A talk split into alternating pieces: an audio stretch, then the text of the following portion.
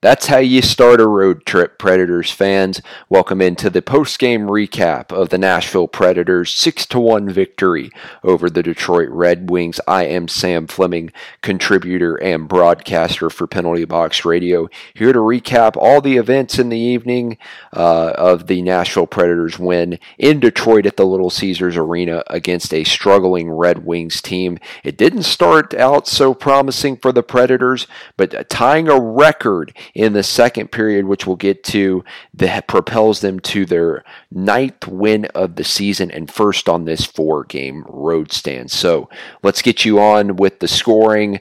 Uh, started out by the Red Wings very early in the first period. A name I mentioned that had had a bit of a struggle to start the year. Andreas Athanasiou picked up his first goal of the season, assisted by Hronek and Filppula. So the Red Wings got an early start, and they were putting the pedal on early. They threw plenty of shots on net. Dylan Lark, excuse me, Dylan Larkin missed a wide open net on Pekka Rinne, and could have been two to nothing easily for the Red Wings. Uh, shots were only seven to five at the end of that period in favor of the Predators, so a very low scoring period dominated by the Red Wings. But that dominance changed pretty quickly.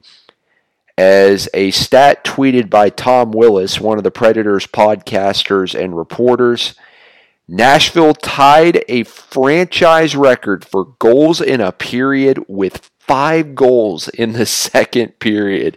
And it gets started with the man who's had the hot hand for Nashville. His fifth goal in four games, Mr. Nick Bonino or Bones picks up the tying goal very early on into the second period. His eighth of the year, assisted by Dan Hamhuis. A great shot from the point by Hamhuis off the draw win from Bonino.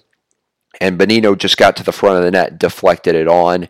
So his eighth of the year made it one to one. And then not too long after, Kyle Turris picks up his fourth goal of the season unassisted. A great play by Turris to force a turnover and on a tightly contested shot by the defender, Turris able to pick it top corner, picks up his fourth of the year to give the Preds the two to one lead. And then shortly after that, about a minute and two seconds later, Colton Sissons continues to roll. He picks up his fifth goal of the year, assisted by Ryan Ellis, and Pekka Rinne gets an assist on the goal as well. So Sissons, who's done very nicely for the Predators, uh, he picks up his fifth of the year. Ellis gets yet another assist, so his 15th point of the year at the time. And I talked about him in my preview. I felt this would be the game for him, and Matt Duchene played spectacular for the Predators tonight. He gets a really weird goal, though, to start his scoring. His third of the season, assisted by Mattias Ekholm. The puck was going wide and hit off a Red Wings, def- uh, Red Wings defender's stick and went into the net. And the Detroit Red Wings fans gave Jimmy Howard all they could with loud boos, and Howard got the pull as he was pulled at the after that goal. Again, Detroit's Detroit's goaltending has struggled mightily this year. As we talked about, Howard had a 3.58 goals against average coming into the game. So it was definitely a tough one for him as he made 11 saves on 15 shots, a .733 save percentage. Jonathan Bernier would enter the net for the Red Wings. And then towards the end of that second period on the power play, Matt Duchene once again, his fourth goal of the season, assisted by Filip Forsberg and Roman Josi. So Josi then tied Ellis right back up for the team leading points with 15.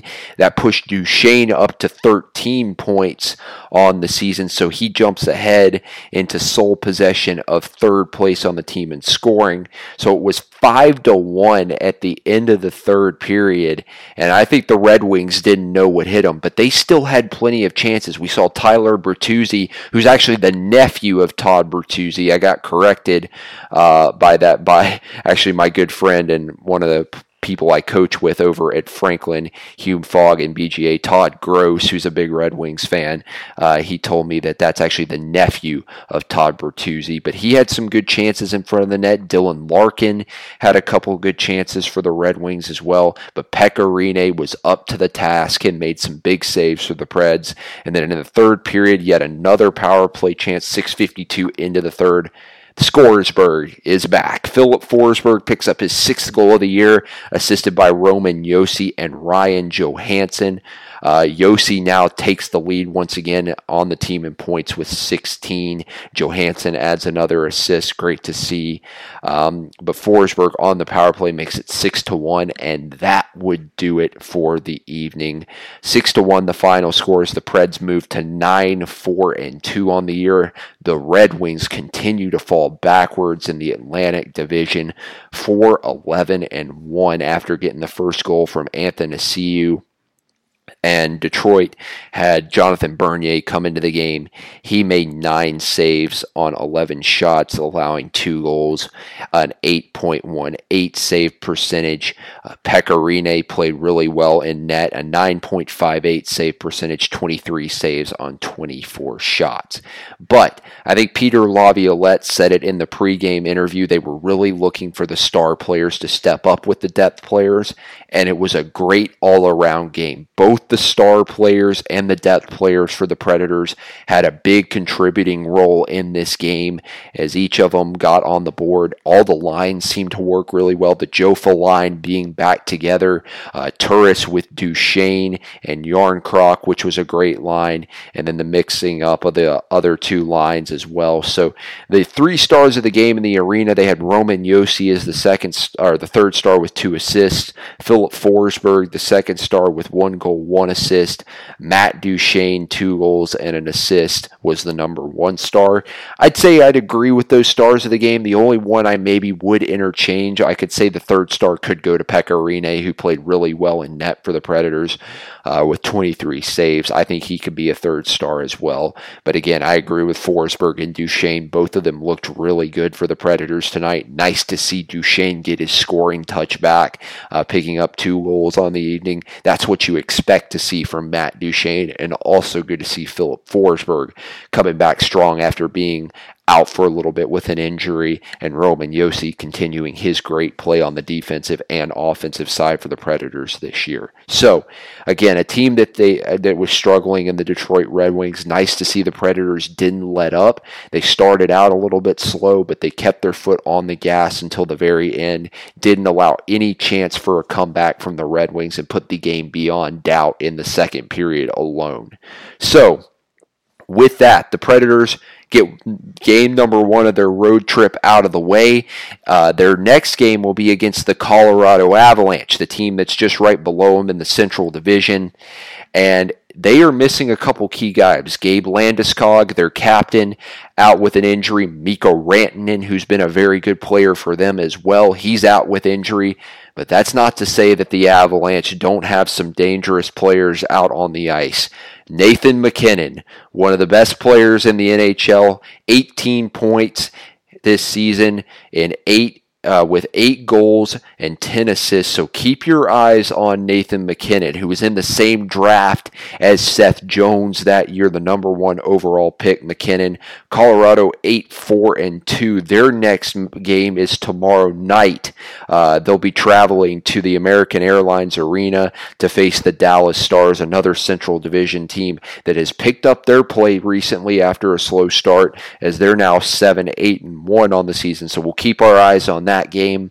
I'll have a preview of that matchup for you on Thursday morning, as well as a quick preview on the game I will be at uh, from the Gila River Arena in Glendale, Arizona, as Seth Jones and the Columbus Blue Jackets travel down to uh, Arizona to take on Clayton Keller and the Arizona Coyotes. I'll give you a quick preview on that game, but we'll focus mainly on the Predators and Avalanche Central Division matchup from Colorado and the Pepsi Center in Denver. Again, final score tonight from Detroit. Predators win at six to one to win their first game of a four-game road trip as they'll look to continue that on against the Central Division uh, Central Division rival in the Colorado Avalanche. Again, I'll have a preview of that game coming out Thursday morning.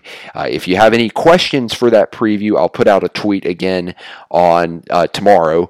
Um, on Wednesday to give you any opportunity if you want to ask questions about this game against the Red Wings or the upcoming road trip or the game against the Avalanche. Follow me on Twitter at Sam Fleming 10 and make sure to follow Penalty Box Radio for all your Nashville Predators news, news about the G Nash High School League and college hockey, the SEC HC. Again, thanks for tuning in to, to this recap and go Preds.